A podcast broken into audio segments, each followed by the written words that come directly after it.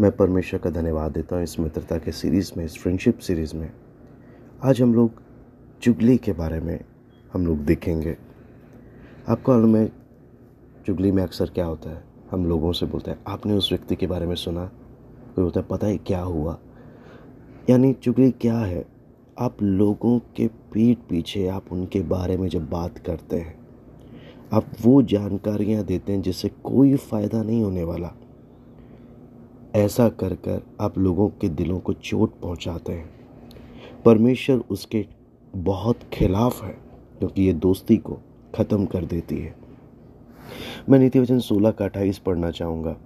टेढ़ा मनुष्य बहुत झगड़े को उठाता है और कानाफूसी करने वाला परम मित्रों में भी फूट करा देता है।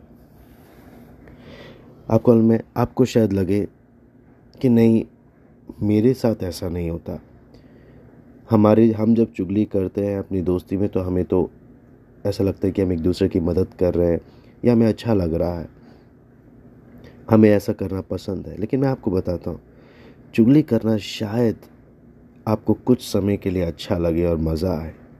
लेकिन वो धीरे धीरे आपको मालूम है, आपको किस हद तक लेके जा सकता है।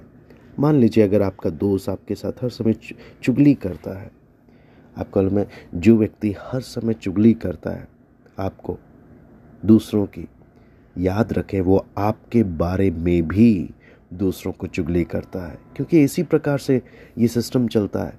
जो हर समय चुगली करते हैं, उन्हें मालूम ही नहीं कब चुप रहना चाहिए। वो बस हर समय चुगली करते रहते हैं और यही चुगली दोस्ती को ख़त्म कर देती है। क्योंकि फिर एक दूसरे पे भरोसा नहीं रहता। परमेश्वर को ये चुगली बिल्कुल पसंद नहीं है। शुरू में आपको ये मज़ा तो दे, लेकिन हमेशा ये दूसरों को चोट पहुंचाता है।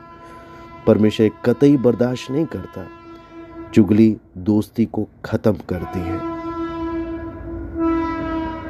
मेरी प्रार्थना है, प्रभु इस बात को हम एक एक को समझने के लिए मदद और सहायता करें।